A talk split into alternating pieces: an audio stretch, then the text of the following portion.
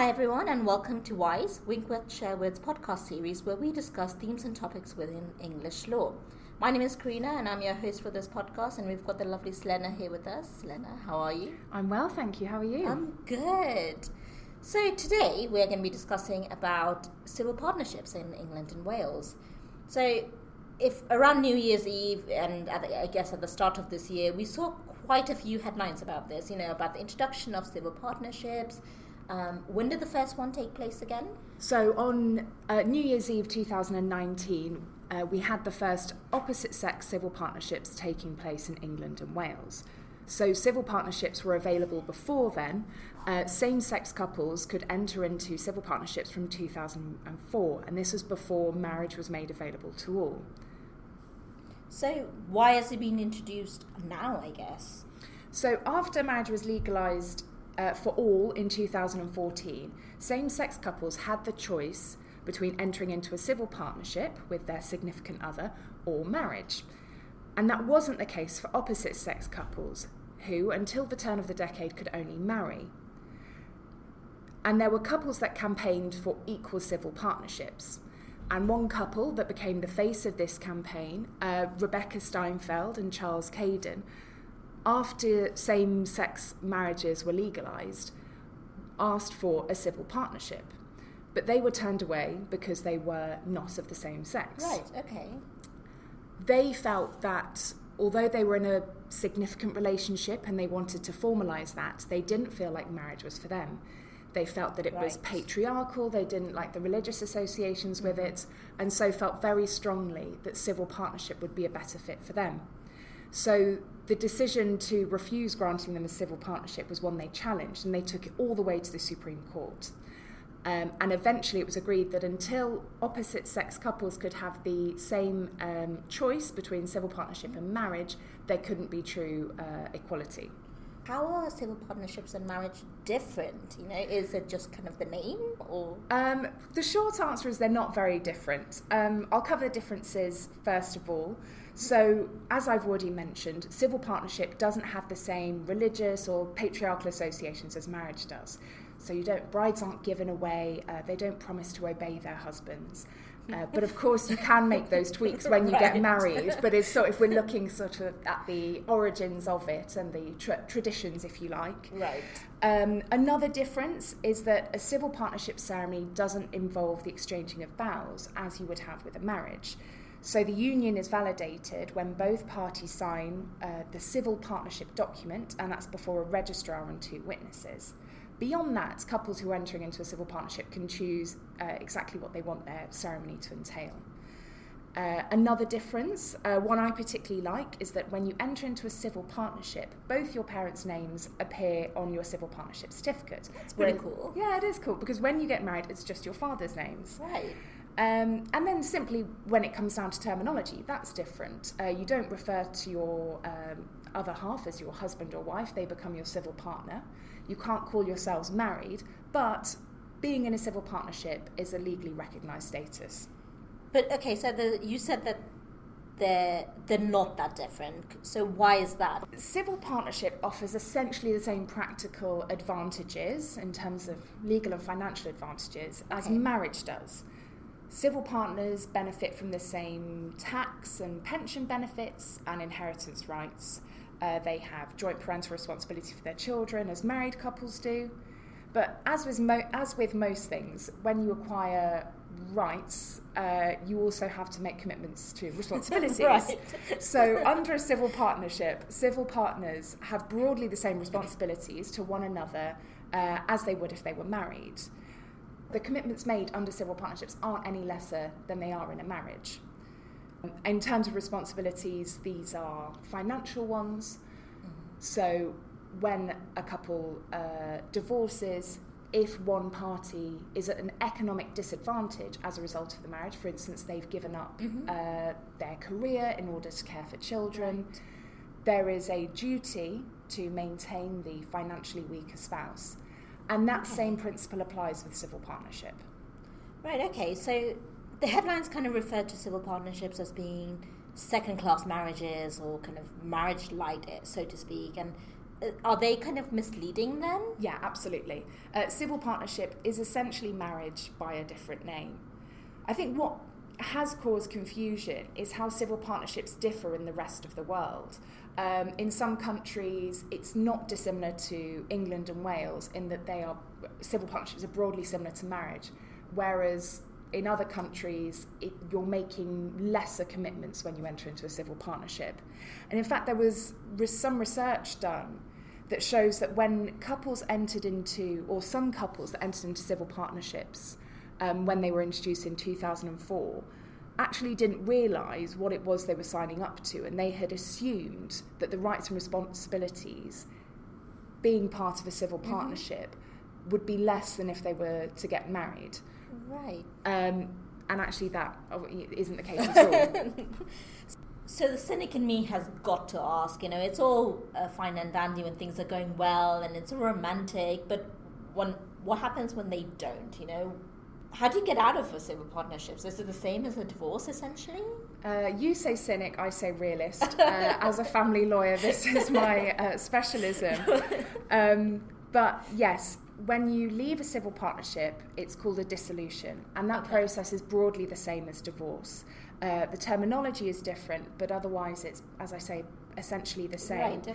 um, the only difference is is that you can't dissolve a civil partnership on the basis of adultery, which, which you, you can in marriage. marriage. Right. Yeah. A lot of it you hear about divorce being, you know, there are financial consequences of that. But what are the financial consequences of a civil partnership? Yeah, so when you enter into a marriage, you agree to share everything that's mm-hmm. a product of your marriage. Entering into a civil partnership is the same. Uh, as I said earlier, it creates the same rights and responsibilities as if you were a married couple.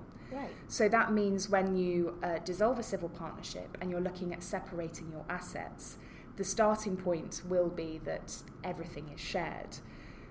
Right. And I've talked earlier about the economic disadvantages that some people can experience by uh, entering into a civil partnership or a marriage. Yeah. And again, uh, that means that financially weaker parties will need to be uh, maintained uh, by the uh, breadwinner, to um, use that term. Uh, it's done on a case by case basis, and there's lots of other factors that are taken into account. we're guided by case law as well as the legislation and every as I, every case is different, um, and judges have a huge amount of discretion. So it's not as simple as saying 50-50, but that will always be the starting point. Right. So I can see kind of why it's it's relatively attractive, you know, um, to enter into a civil partnership. Um, but given how similar they are, what was the kind of point of them being introduced? I think it all boiled down to choice, essentially and the idea that there could only be equality for opposite sex couples to have the same choices as to the kind of union they entered into mm-hmm. as same sex couples. Some did make the argument as to, well, why introduce civil partnerships? Mm. It's basically the same as marriage. But that all seems a bit academic. It's here, people now have it's the here, choice. It's now, we can have, now move forward with it. Yeah, exactly. And I think that people are going to embrace it, hopefully. I think that names really matter to people. Mm. Um, what their union stands for really matters. So even though the cons- even if you're acquiring the same rights, more or less, under a civil partnership as you would be with a marriage, if you don't want to call your uh, other half your husband or your wife, yeah.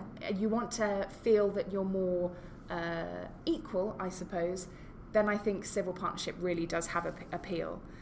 Um, another argument for why civil partnerships needed to be widened was to try and put in place more protection for cohabiting couples. In the UK, we have over 3.3 unmarried couples. Uh, they represent one in five family types. Wow. Um, and as things stand, couples that simply live together have no rights or responsibilities as a result of them living together. And that means that the financially weaker party in a cohabiting relationship has no protection under the law. Mm-hmm. By bringing in civil partnerships, uh, it's hoped that some of those cohabitants who felt that marriage wasn't quite the right fit for them, but they mm-hmm. still want to formalise their relationship, will now choose to enter into civil partnerships. Why do couples that are living together need protection? And if we've been living long enough, aren't they kind of treated as what's called common law marriage, you know? Now, uh, common law marriage is the notion that if you live together as a husband and wife, you will acquire the same rights as a married couple Yeah. would. Uh, that's a complete myth. Oh, wow. uh, cohabitants do not have any uh, protection under the law, uh, and that's been the case for a long time. But this isn't widely known. A statistic that s- surprised me uh, is that only one in three couples living together knows that there is no such thing as a common law marriage. That's so this means you can live together for decades. You can have children together. One of you can have uh, given up your job in order to care for children, while the other Yeah. uh, is the uh, main Breadwinner, yeah. That uh, fi- you know financially stronger party can up and leave one day and leave their um, High and dry. leave, yeah exactly leave them high and dry and potentially children as well.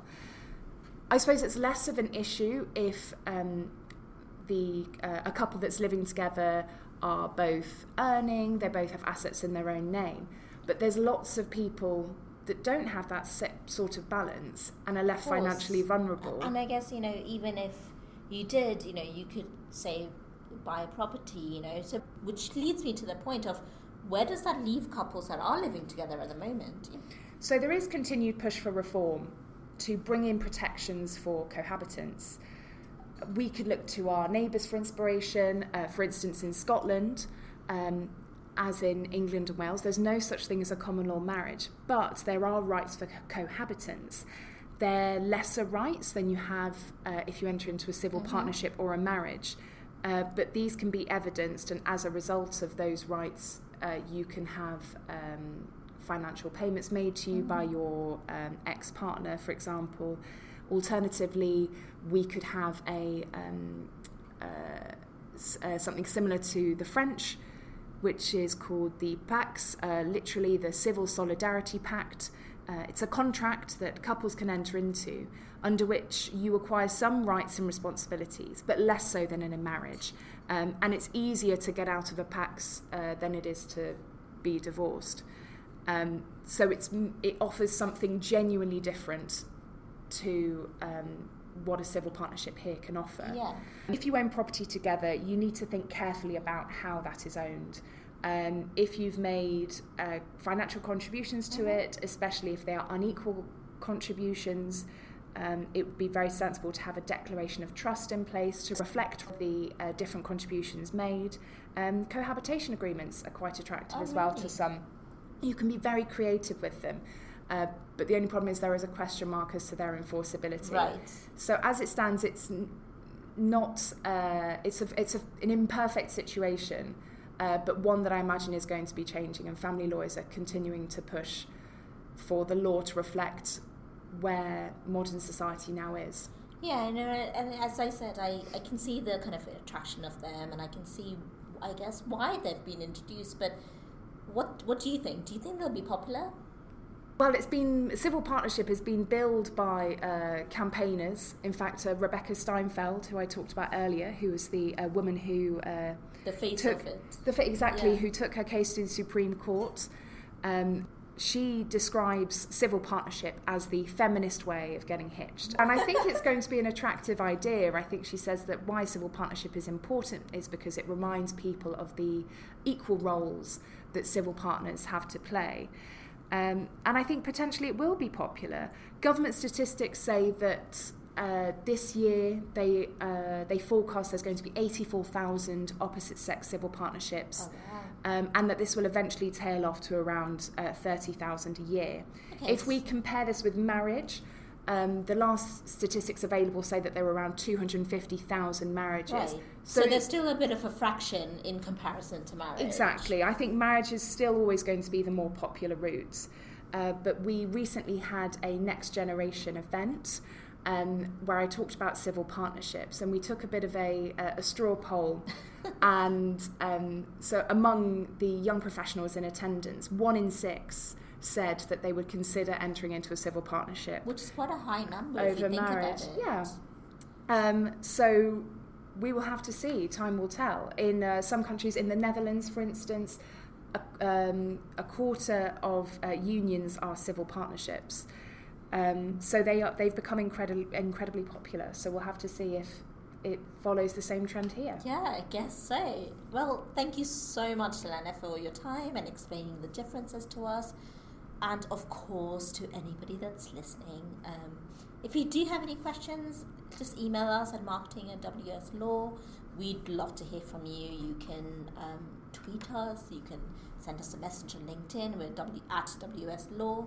Um, and let us know. I think both me and Selena would love to know what what's your view on it. Civil partnerships, marriage. Where do you stand? Do you think it's popular? We'd love to kind of see what your view is. You know, see what the consensus is. Our next one is in two weeks' time. Um, until then, it's cheerio from us.